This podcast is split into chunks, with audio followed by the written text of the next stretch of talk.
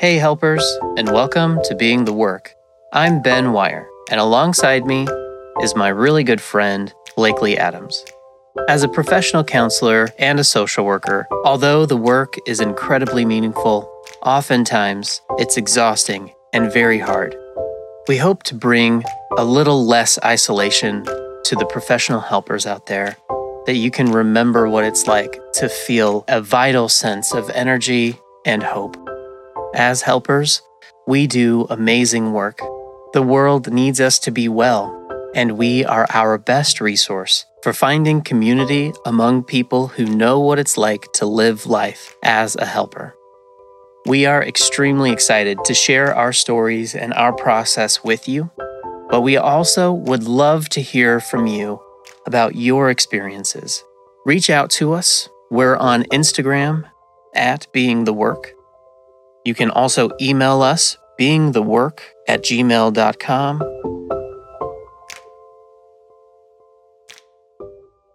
This episode was one of the first episodes that we recorded, and unfortunately, we had to use our backup recording, so you'll hear some background noises that we wish weren't there.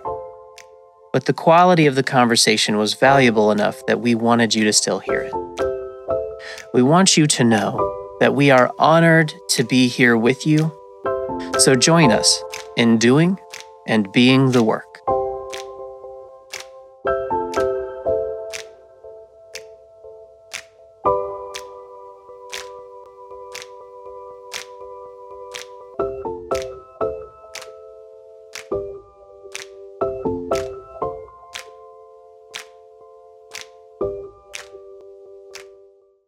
So today we decided to talk about one of those basic sacred tenets of what we do, and that is secret keeping. I think that we not only absorb and contain secrets for so, so many people for so many different reasons, like we foster that incredible sense of trust that people just blab stuff to us. Yeah. it's, it's kind of part of the deal. And I think it's one of the it's one of the things that everyone knows about us. Even if I think that media gets the the image of the therapist or the role of the therapist all fucked up, one Sure. thing they get right is people tell us all kinds of shit and we hold it and don't take it anywhere else. Yeah.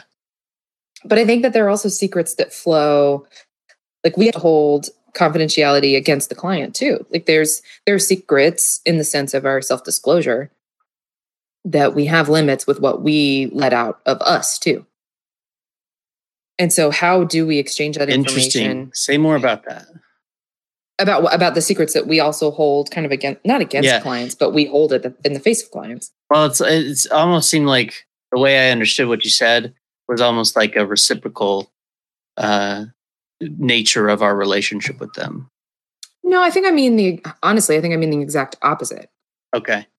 Sure. Um, yeah. we are we're fostering a relationship with them in order to get them to open up more and more of that to us and i think the valve that we let out in exchange is a lot less like we have to show them some of us and i for example like i have to decide with each client if and when i disclose my sexual orientation Yeah. and if that seems helpful to them so that there's that personal connection then i will um, sometimes I choose not to. Right. So I think that secrets in the room and the secrets, the way that that energy lives in us outside of the room is just incredibly impactful. And so I Mhm. think it's a really cool place for us to touch base and consider what the the impact of those are on us as therapists, as people, um, how we handle that particular flow. Right. So then you you had some ideas about some of those secrets um, that you wanted to share some stories about, right? Yeah, and it actually just happened, you know, last this last week. Um, a client was telling me about their experience over the week. Uh, you know, it was just a kind of general opener of Yeah. how's your How's your week? week?" How you been? um, you know, and so he's like, not so good, you know, and all this. And um he proceeds to kind of tell me about a story about his his new puppy and um, we've bonded over puppies before because I have my own too, and they are, uh, you know, my children. I love them yes, you're so very deeply. Devoted dog dad.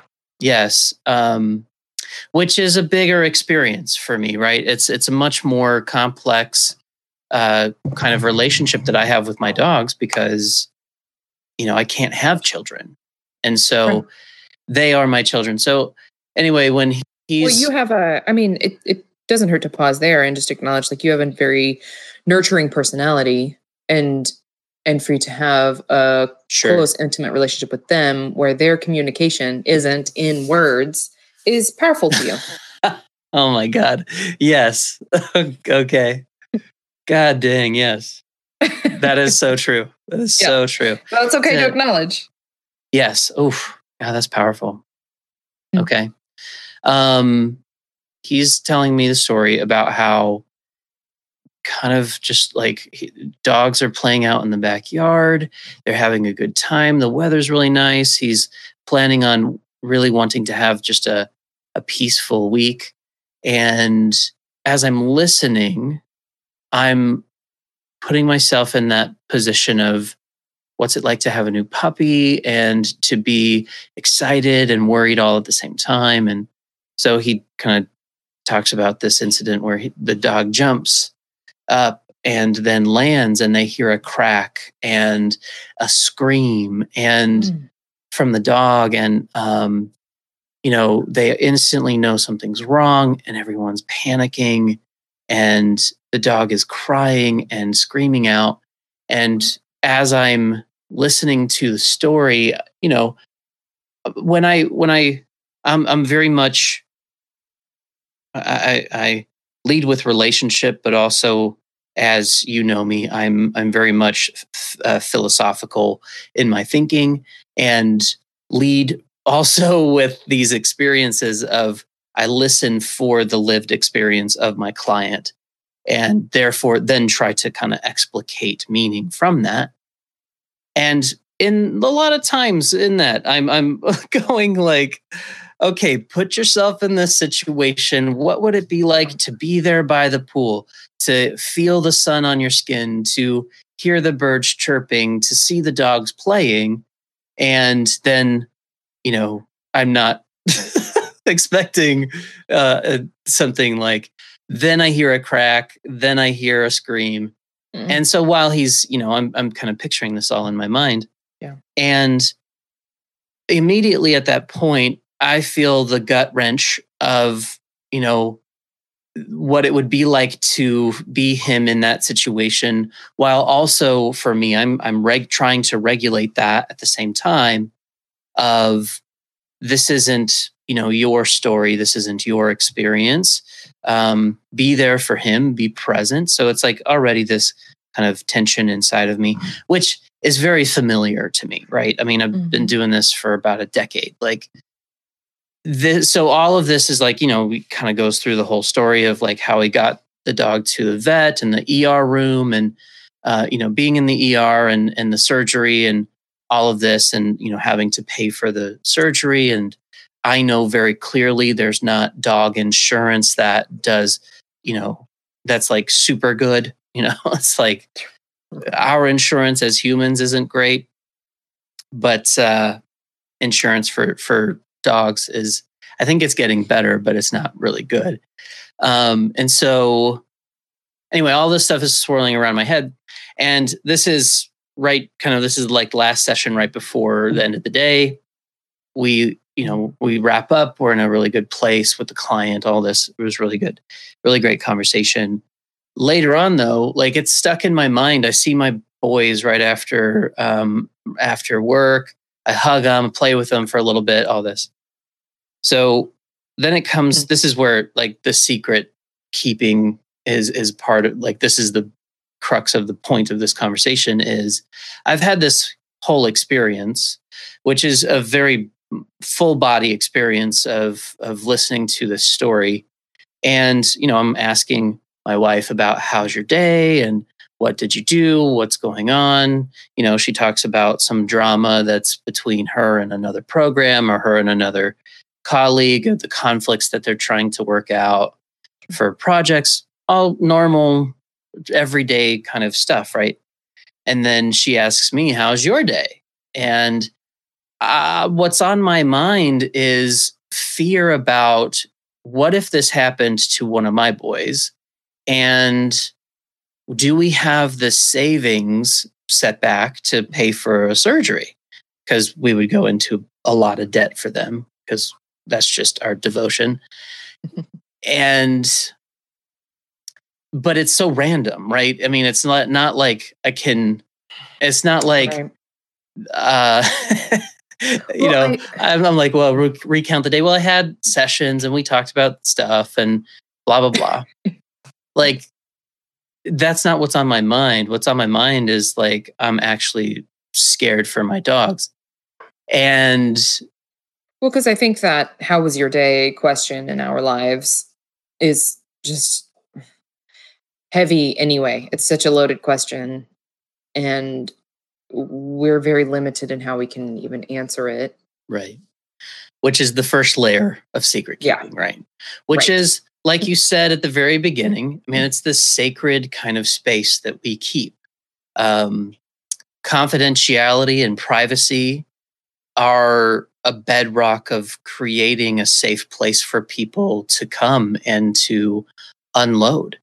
And sometimes that load feels very light because it's meant, I mean, it's like has so much meaning and purpose, while other times it feels very heavy and yeah. very i mean i think it's like it's like armor right i mean it, and that's mm-hmm. the purpose that it that it serves in a lot of ways that it's so protective and so insulating and it's so incredibly heavy like mm-hmm. if it's if it has the power that it's supposed to have it carries a lot of weight right yeah and and so it's it's sort of like this this phenomenon of of secret keeping for me is like I, you know, eventually tell her what the day was like, but it was very mm-hmm. much in a way of just recounting the facts, right?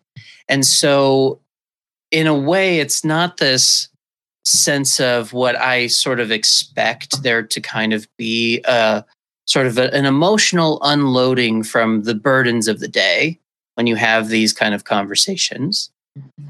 Um, you know you, it's sort of like these conversations sort of shed the lining of of the day and you get to kind of kind of move from work to home right but Absolutely. for me it's never really been that since i've been in in in this field well and i, I assume even more so as your work environment has become more um, isolated too mm-hmm like even the things that I can talk about, I can't talk about my coworkers. I can't talk about my other projects. I can't talk about, you know, some of those day to days of being part of a bigger agency. Now that we're working in more private settings, there's just even less less content that we can speak out loud. Right.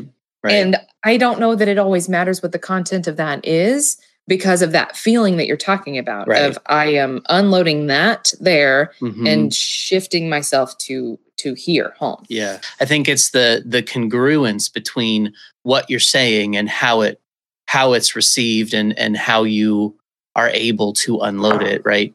Sure. And so me knowing I, I have to make that decision at the dinner table of how much do I give to show, you know, I am wanting to answer your question while also I don't want to burden you with the content of like you know we've all kind of come up with ways to safely talk around the things that we do in in session without you know harming privacy and confidentiality while also there's just things that we can't do in that form without burdening the people we love you know in our in our lives. And so sure. i made the choice there at that point to like you know recount the day.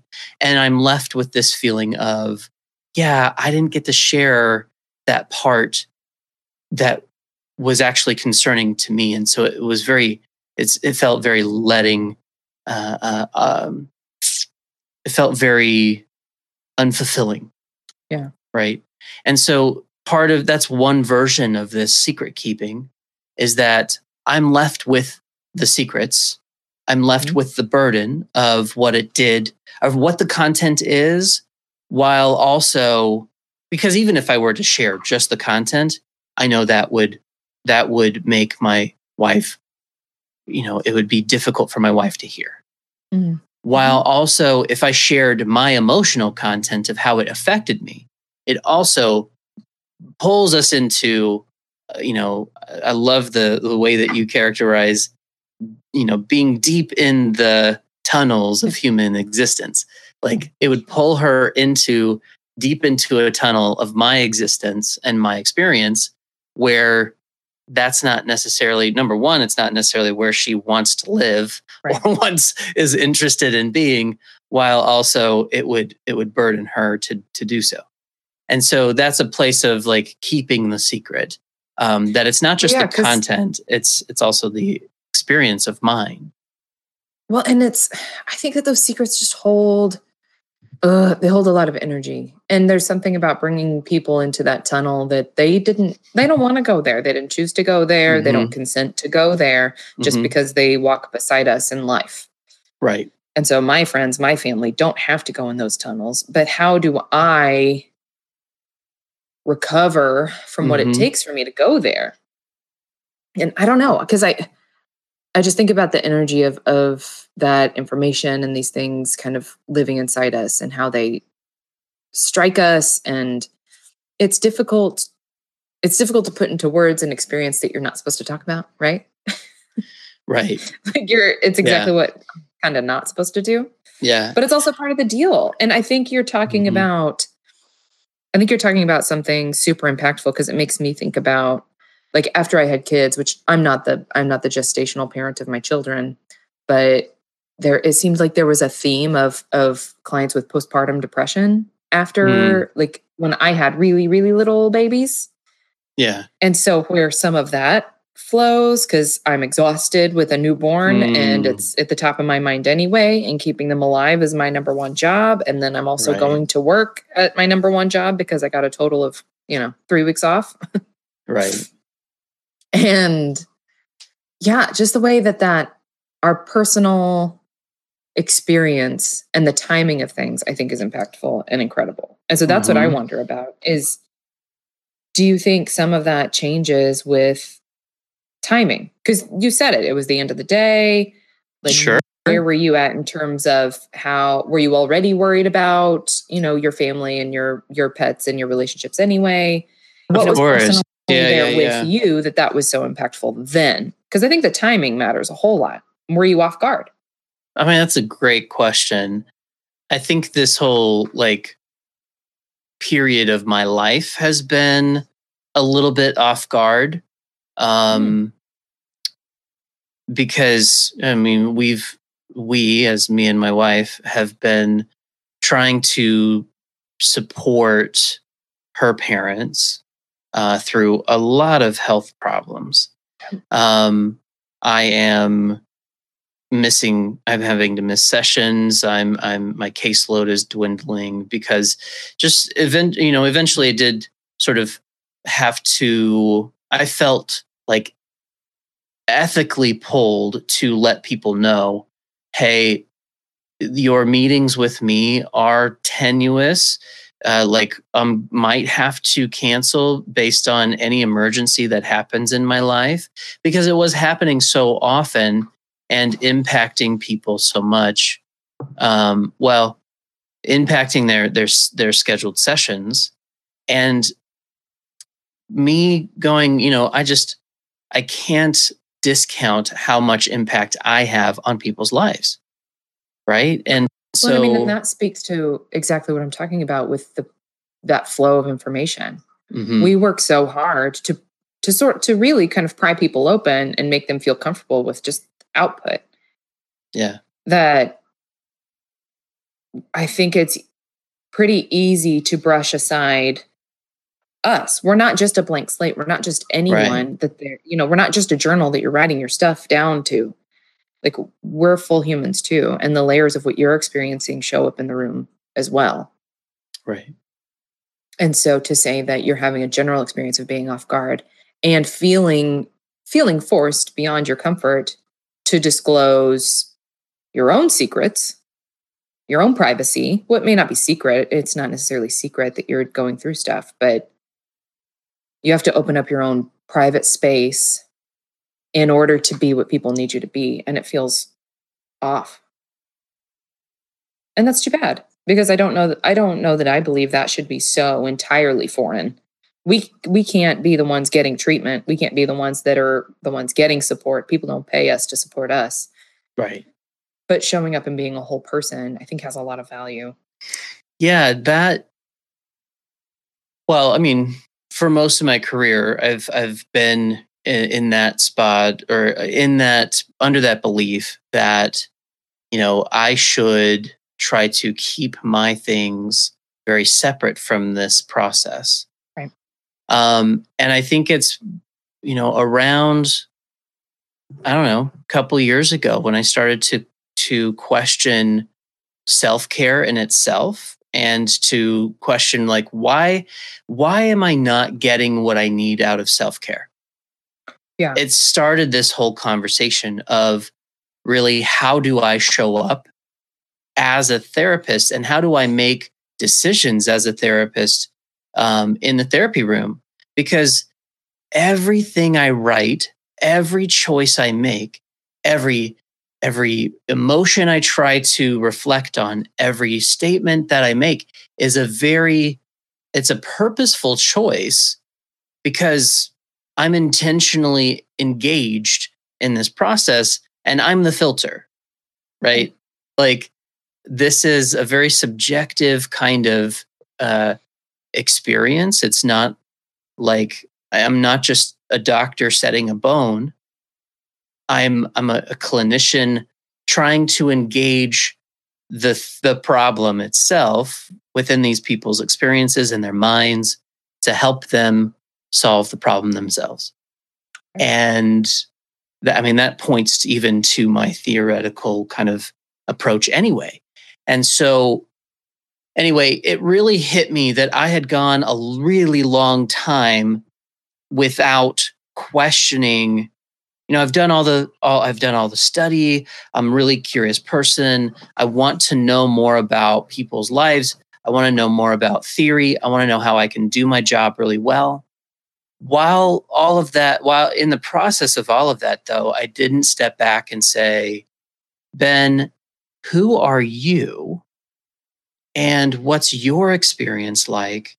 And why are you attaching and associating so strongly with the theories that you choose mm. with the things that you choose to do and say and conceptualize in in therapy and so i started to really question myself showing up and who am i like uh, how do I impact this stuff? Because it's really important.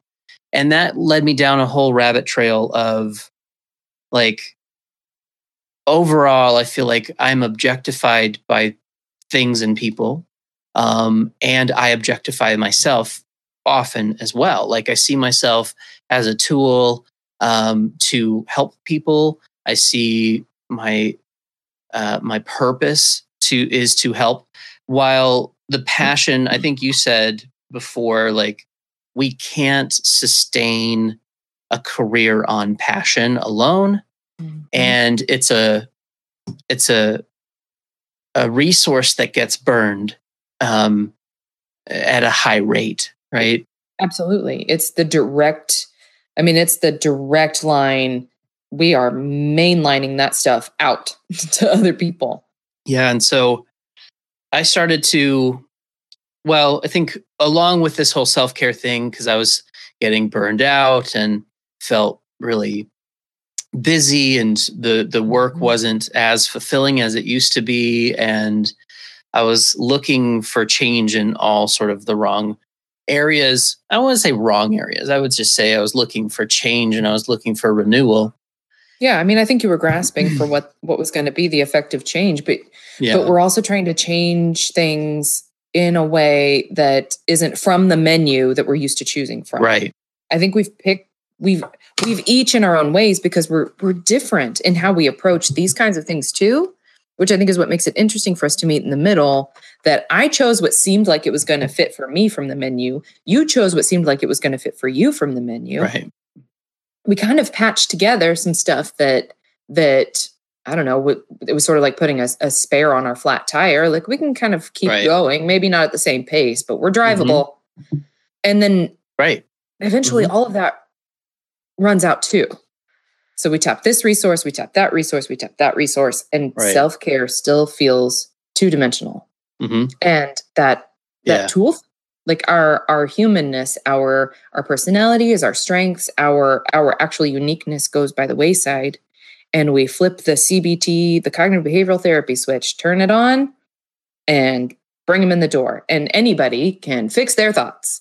And i just Right. of course that starts to feel empty. Because if i'm being the tool like you said trying to pry someone open and get all of their little secrets to pop out so that i can clean them up and organize them Right. well i'm missing a lot of the point hmm i'm missing a whole lot a whole point Well, around this time, this two years ago kind of thing, um, you know, I'm I'm deep in my theories, my advanced theories course for my PhD, and I am rethinking a lot of the of of why do I do what I do? Like like why have I chosen these theories? Why have I chosen and to like because I think the whole point of the class was all culminating into write your own theory um, because there's this point of in, in a textbook that was like look everyone's going to have their personal theory because they kind of saw it as like a social constructionist would of like we are not going to like copy and paste from we're not computers we can't just copy and paste from a book to our actual experience and so we're going to filter it through us and we're going to come up with our version of X, Y, or Z. And so, you know, I had patched together on my whole time of being a, th- a therapist uh, attachment theory and emotional focus theory, and which is based on attachment, um, some CBT work uh, and REBT work um, which was influenced really heavily with addictions work that I did. Um, then DBT became sort of the new thing that, you know, when I got the job at the mental health center, they were really on that and wanting to push that um, as well. And so that switched things up for me. And then I get into this PhD course and I'm like, okay, time to rethink, time to deconstruct and I get into a lot of existential stuff. It just resonates with me so deeply. And as you're talking about that tool thing, I am it's like Rollo May has a he's an existential psychoanalyst and he has that saying that's like it goes I don't I can't say it specifically Uh, or really accurately but he says you know, of course, there's tools and skills that I use when I'm doing therapy, but th- like, first of all, I'm a human, and last of all, I'm a human. As soon as I, as soon as soon as I start trying to use techniques to change someone, all I am is a twister of bolts. I'm not a human anymore, and I real and that just like, like lightning bolt straight through me. Like, holy cow! Like this is how I've oriented myself to my work. And it's not where I started. It's not Mhm. where I started this because it was very human centered, very like, I want to be a good force for people's lives, not just a mechanic, right? Yeah, I mean, isn't that where oh, that's where I think most of us start, and I think that's what's interesting about. I mean, it's I don't know. It really resonates that I, I start as a human, I end as human, because I think we are in this midstream of being relatively experienced professionals. We Mhm. started out, we burst through the gates, super pumped, like let's help people. I'm so humanist and positivistic. Mhm. that I mean, I can hug anyone and they'll get better, right? I don't hug, by the way. yeah, I no, no, no. I get don't hug anyway. I don't hug either. For the being a, being a guy in this in this field has always been a little bit weird because you know it's it's very i mean it's mostly women and i'm totally fine with that i'm actually i, I like that about this but also like i've worked with all women um i mean as clients like in in in addictions i worked in Oh, yeah. all women's facility. All-female facility. and so you know that was a very much a, a, a thing on my mind all the time of you got to keep things on the up and up. Boundaries are very important Mhm. here. But i also worked with kids as well. And so you know it's just things can get really twisted and weird. So So you know i don't you know and also i'm i'm i'm i don't have kids and so a lot of parents are always asking like do you have kids? And and so you get you get used to seeing these looks like Mm. dude you're a man and doing this work which a man shouldn't usually do in the way that you do it in the way that you do it um with like emotion focus. Um like a man shouldn't do that but also a man without kids definitely shouldn't be doing this and What do you so mean? you get used to those wor- those those looks and Well, and so is that I mean, to, is that one of those things that you disclose? Do you let people know that you don't have children? um no not not at first no uh, you know and, and i always kind of str- I struggled for a while with that question Mhm. um of how to answer it while you know then i could just kind of at the you know, within the probably last five years or so it's just been like yeah i'll answer that question straight up.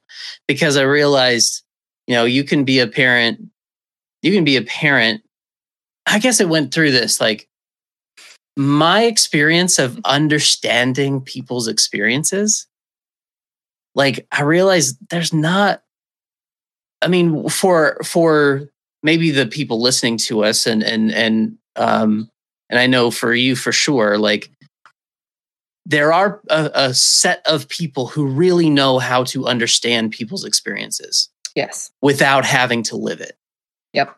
and but most people don't know how to do that Right. and they're not Well, and I think- interested I mean, I think that a lot it. of people who can do that do this, yeah feel the pull to peek behind that curtain and go creepy crawling out of curiosity down the humanity Yeah. tunnel. yeah Never come back out. But no, I think you're about to say so many people don't and can't do that. Right. And are so far beyond it, they can't necessarily even fathom that you can do that. right And I know that we all only have our own perspectives and everything I take in. yeah Because what I'll tell you is that I have children now, and there are layers to my parentage that are assumed and are different. I've said I'm not I'm not the bodily parent of my children. And so I haven't been through labor and birth and women will assume that I have if I have children. And so that's a conversation too. right And the short version is that question feels like a trap no matter what.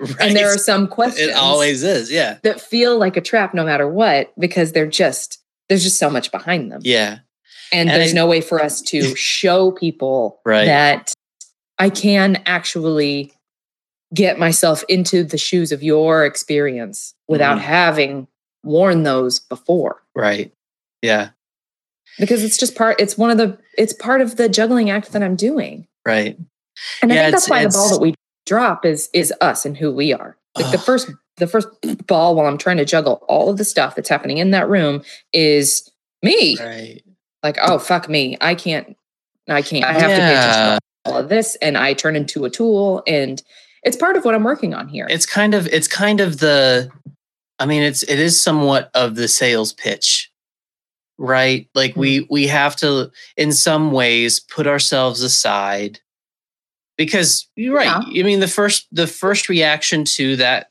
that question for me is defensiveness Mhm. and so Eh, while dealing with that trying to you know the, the evolution of dealing with that question has me being better and better at dealing with that conflict and that defensiveness and f- like evolving it into more of a, a wisdom of going, oh, what you're really asking me for or or putting out there is, can you understand me? Yeah. And you know, there are times I do that really, really well. And I would say that, you know, f- when I'm at my, I would say majority of time, I'm, I'm doing that really well now. Um, while other times, you know, especially when I'm less, when I'm less prepared or I'm less experienced, I am having this like c- clench in my stomach and this anger in my chest Mhm. of how fuck you. I mean, it- because I'm not, yeah, Because I mean, I- that can get and that's where I feel like I'm, you know, that defensiveness for me is like, you're telling me I don't belong here. And so, you know, I think there's times where there's, and this is, this is part of, part of being the secret keeper uh, is, is us dealing with like, how are we processing being a therapist and being human at the same time? Yeah. Because Yeah. we are, we are those people in the tunnels of human experience. We're deep down in those tunnels. And we also, therefore, have to kind of excavate and explore our own tunnels. And so, because I think we are pretty talented compared to the general population at doing that ourselves, um, you know, because I have to make sense to to be congruent with my values. I have to make sense of my defensiveness and my anger. And so, you know, there's the journaling and there's the, you know, talk to myself. And um, I think I've shared this before with you, but I do do therapy for myself with myself. Oh yeah, where, yeah. where I talk to myself as a client and then I respond as a therapist. And Yes. you know, it's it's kind of quirky and fun. Well, and I have to do that intentionally. Otherwise, I'll talk to myself like an asshole. yeah, yeah. For Like, sure. I have to get myself in that Yeah. space of Yeah. I have to approach myself with non non-judgmental loving kindness. yes, yes. Instead of saying, What you doing, bitch? Right. What's happening? Right. Why are you stupid? Why are you So, getting yeah, in that very Yeah. real way. I've got to practice my own skills. and so we we do this we do this for ourselves and i suspect a lot of people a lot of therapists do this for themselves um, and we're quite good at at exploring and cleaning up or at least understanding the tunnels of our our own experience so that we can do our jobs well because like we've said we get into this work for a greater purpose and so i think that that's also part of this whole like um question of being a secret keeper is Yeah. I I hold on to things that my loved ones and other people just don't understand. It's not that they don't want to, it's not that they it's just that I've seen the matrix in a way. Yeah. And and Oh, they don't that's a whole other conversation too. and they don't see it. And so, you know, I had, I even had a conversation over, and this is sort of, this isn't the story that I was going to tell, but this is similar to like we have a family thing going on with my niece, and it's this secret, and I understand it. I know how it's come about. I know, like, there's a very much a non-judgmental thing and also a desire for me to protect her because mm-hmm. it's so unique and it's it's it's yeah it's just something that i want to protect her with and so we we kind of go back and forth and and basically in all this conversation my wife asks me can you just take off your professional hat I don't want to be talked to like you're a professional. I want you to be my husband. And mm-hmm. I, I, you know, I'm like, yes, absolutely. I'm sorry.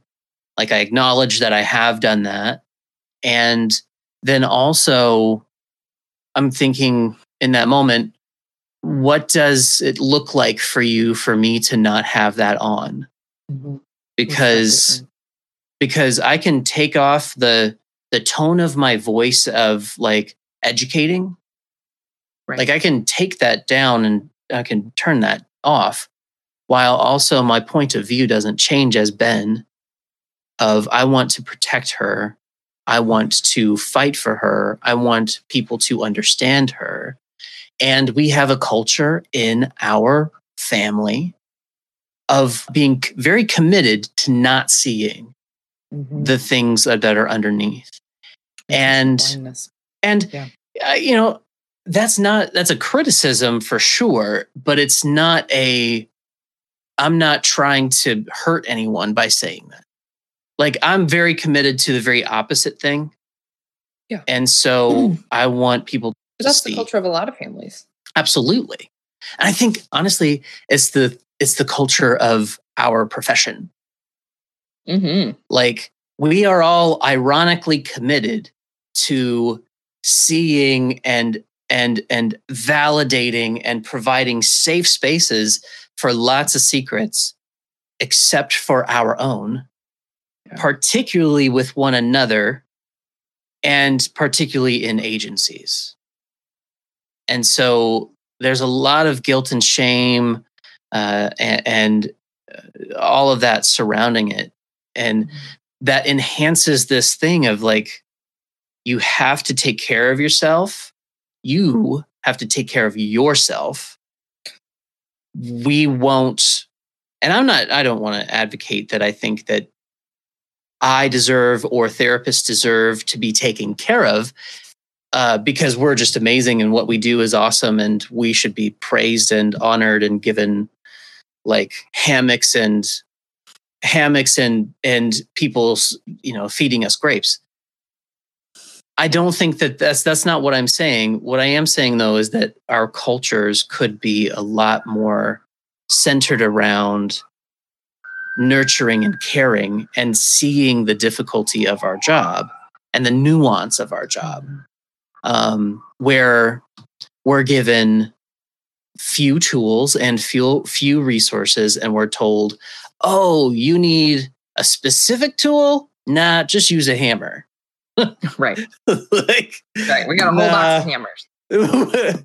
We ordered a lot of hammers to use, be used for this job and we're not wasting money on ordering another tool. Nope we'll figure out how to use a so, hammer for whatever your project you is. know particularly i'm thinking of the box of assessments that we were supposed to use.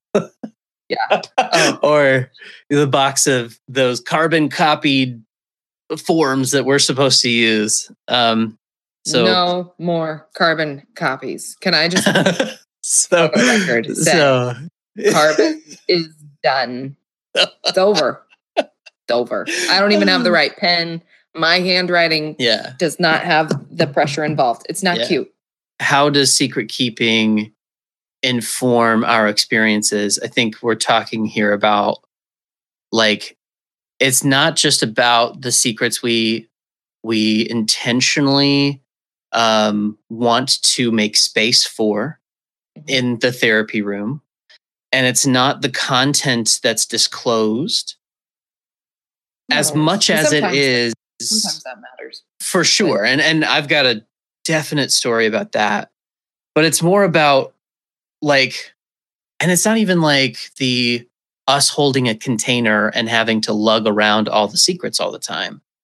But I think you said it earlier of it's about the processing or the the not the processing but the direction of the information like we have to we usually have to put a lot of energy into deciding what information goes where and how can I, as a person, be genuine with you um, while still trying to filter that information. That's a really difficult skill and one that I don't care what kind of self care training you give me. unless you're invested in my life, you will not teach me how to do that skill because I've already figured out a balance that seems to work for me. At least limit the damage. Sure. And so you can't give me a two dimensional, uh, you can't give me a two dimensional um, solution for this problem that has many dimensions. Yeah, because there's just there's no accounting for the the, the personal impact and the the toll of time. Because we're not talking about this one time that someone disclosed. I mean, we can talk about this this one secret that you held on to that you describe as somewhat mundane, but I think is there's a reason it's so impactful to you. Mm-hmm. And that's a great reason. It's a great example because I could hear that same story and it wouldn't carry over into my dinner time. Right. Or I can say that it wouldn't, maybe it would on a certain day. I don't know. But for you, what you experienced, how you absorbed that, what where it fit in your container and what you could, should, would do with it beyond that, and what you could, would, should do with yourself, what you needed if you could do mm-hmm. anything, like all of that is unique to you. And the fact of the matter is, we have those experiences day by day by day. And so we absorb and we absorb and we absorb. And a lot of well, the secrets that we're absorbing hour are, by hour, right? Right. And a lot of those secrets that we're absorbing are incredibly dark. Mm-hmm. And I don't think we have time for this part of the conversation today, but I think it it has to be said that we also carry around the awareness of the the darkness in the world. Yeah and the way that it makes us all not all of us i think a lot of us translate that into a lot of vigilance i worry about my children in different ways my kids don't go to silvers my kids have a lot of talks about body parts mm-hmm. really early my kid like my perspective on the world is surrounded by so much darkness that i don't know if that's healthy but it just is and yeah. so it's also something that I'm constantly regulating. Right. I can't explain it to my spouse or to my parents or to the babysitter. I can't explain it. Right. That's the part of the secret keeping is there is part of this that just needs to be communicated in body language and in mm-hmm. uh, a deeper understanding than just words can convey right? Yeah. And that's where like it's it's not the words themselves but it's the meaning behind the words. And that's i mean we all know that as therapists. Uh, and i, I, I want to be mindful that i'm i'm not saying that you just have to live it to understand it but the people who are are attuned to understand those are the people who will understand it.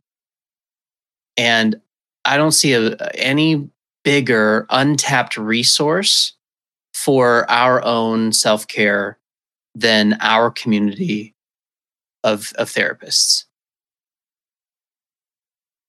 where we Absolutely. could understand each other so much. And and it's it's sort of a I feel like that's you know a lot of people do have like consultation groups and you know they go out for drinks and things like that.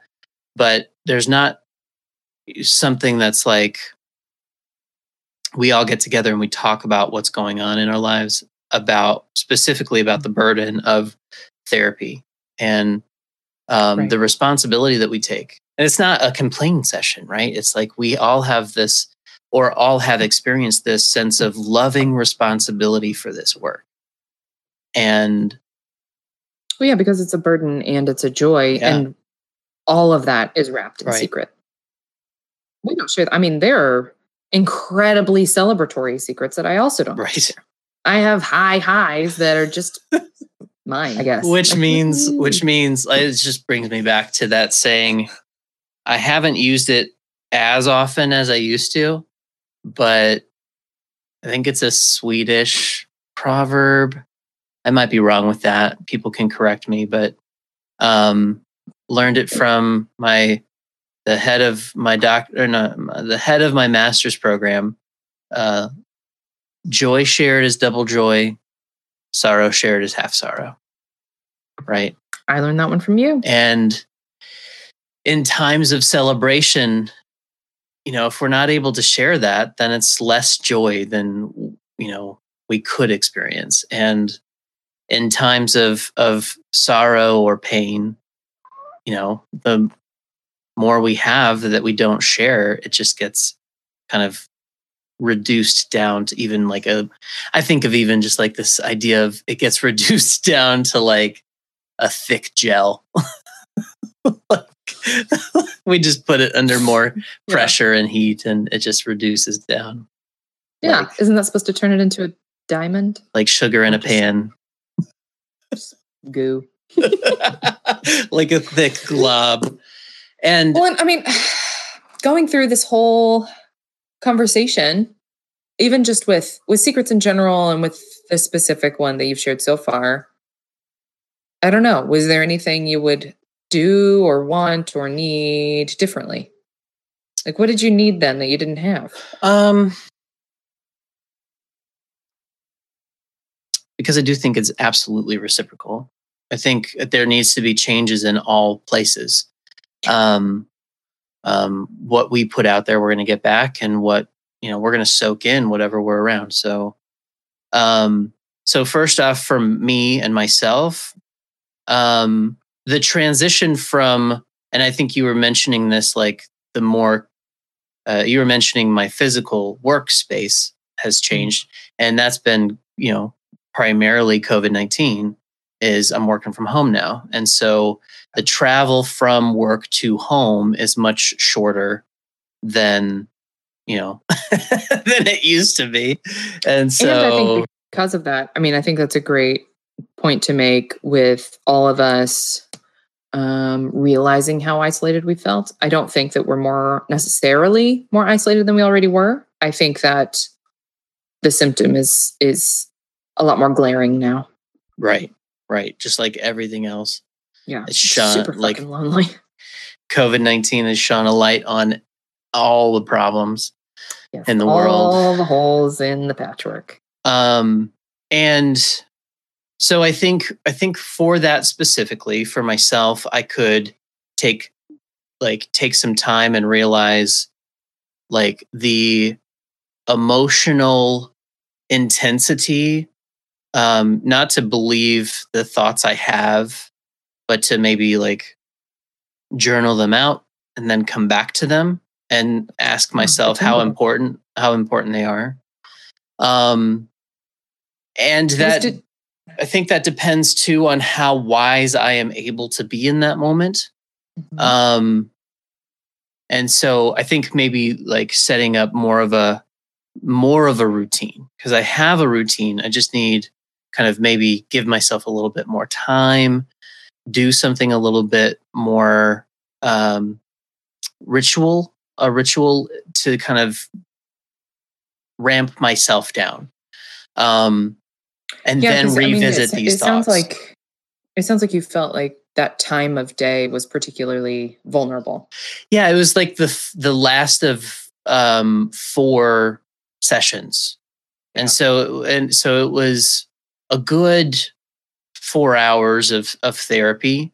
And so it was exhausting itself just physically exhausting mentally exhausting um to just do the work. Like i mean it's not not like too much just tired was was is the word there. But i think so i think that's where it's more like i need something to do rather than to think or problem solve. You know well, yeah it sounds of, like you feel like that like kind of that need to wind down your stress cycle right right, right. acknowledge the emotion let the emotion work itself through um not try to problem solve to get over it but to work through it um, well and this was directly tapping some of your relationships i mean that was clearly right. part of the bubble and i don't know if you always acknowledge your your pets as part of your relationship circle when we've talked about it.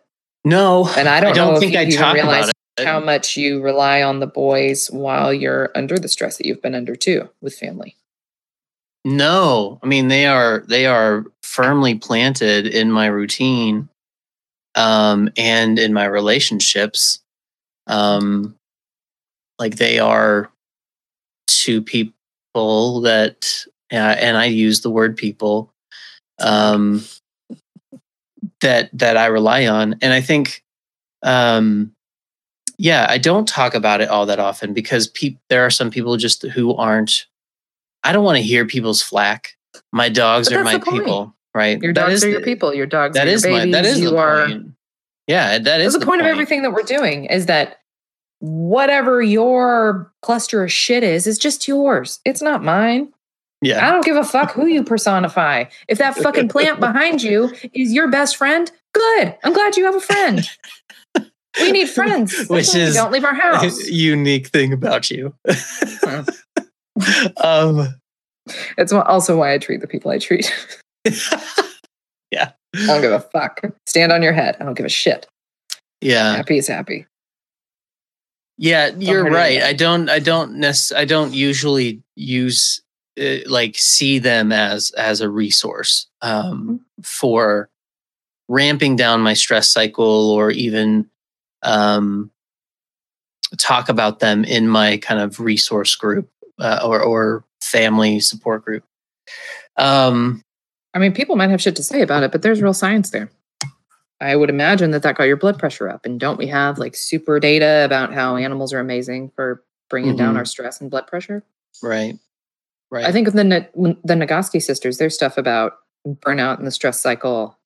I know their- the I know the book that you're talking about. I haven't gotten through enough of it to know how much they've talked about to talk about. Um, but they, I mean, they've got tons of suggestions on it, and that's the thing too, right? Is like is at the end of that session, and at the end of that block of hours of doing therapy, I did not turn toward myself as a human.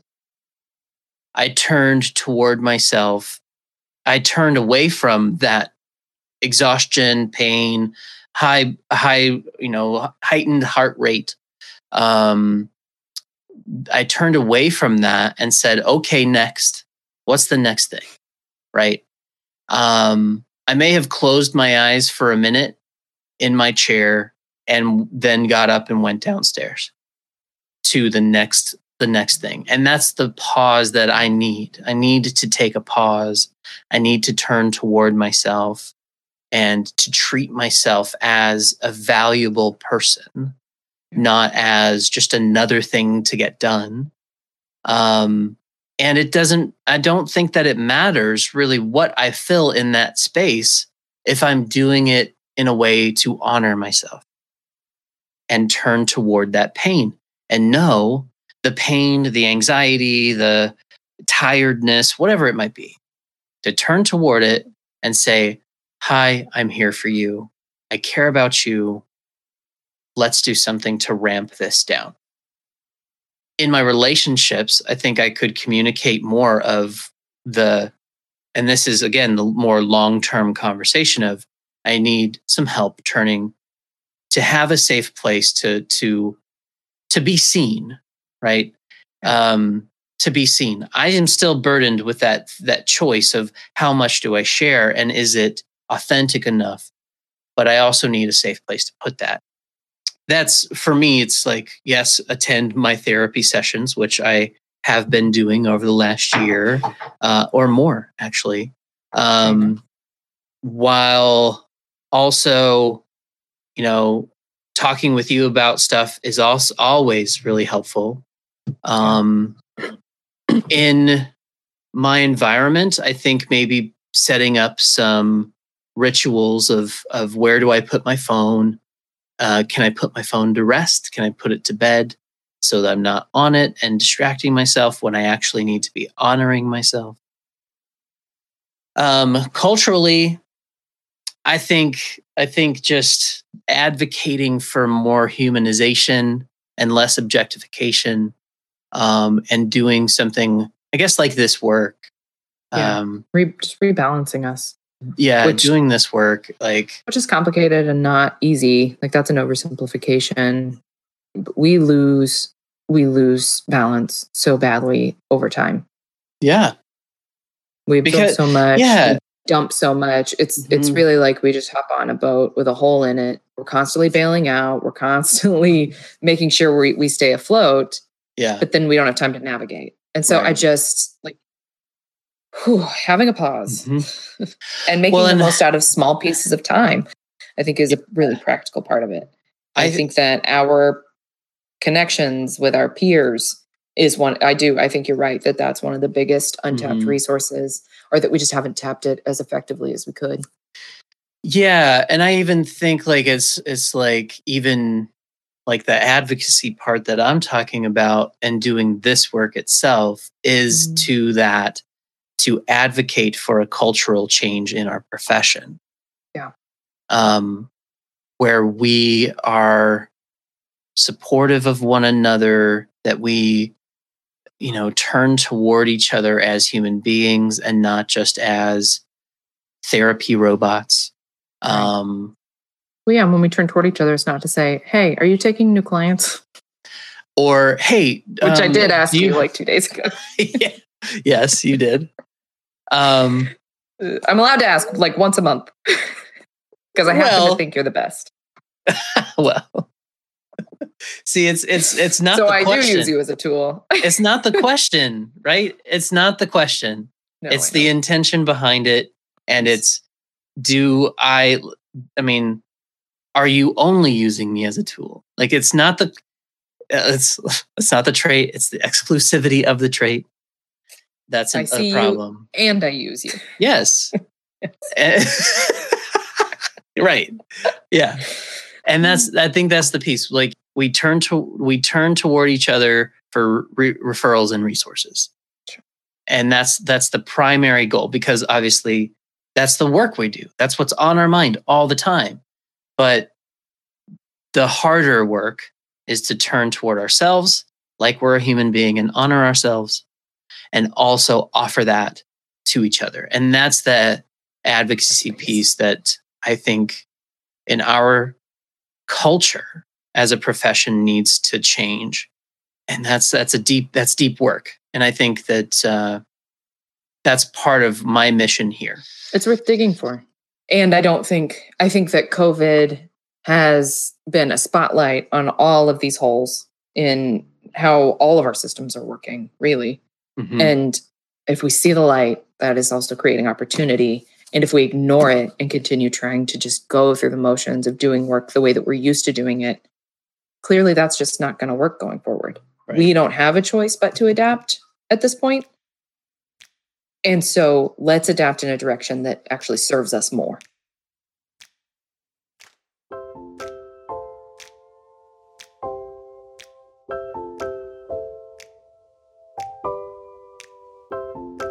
Just want to remind you that it's always appropriate to reach out for help.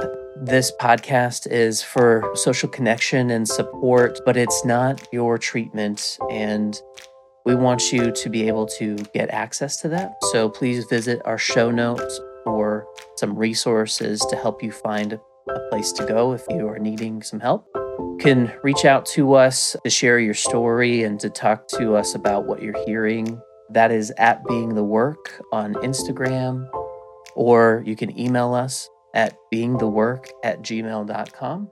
Join the conversation. Let's get connected in doing and being the work.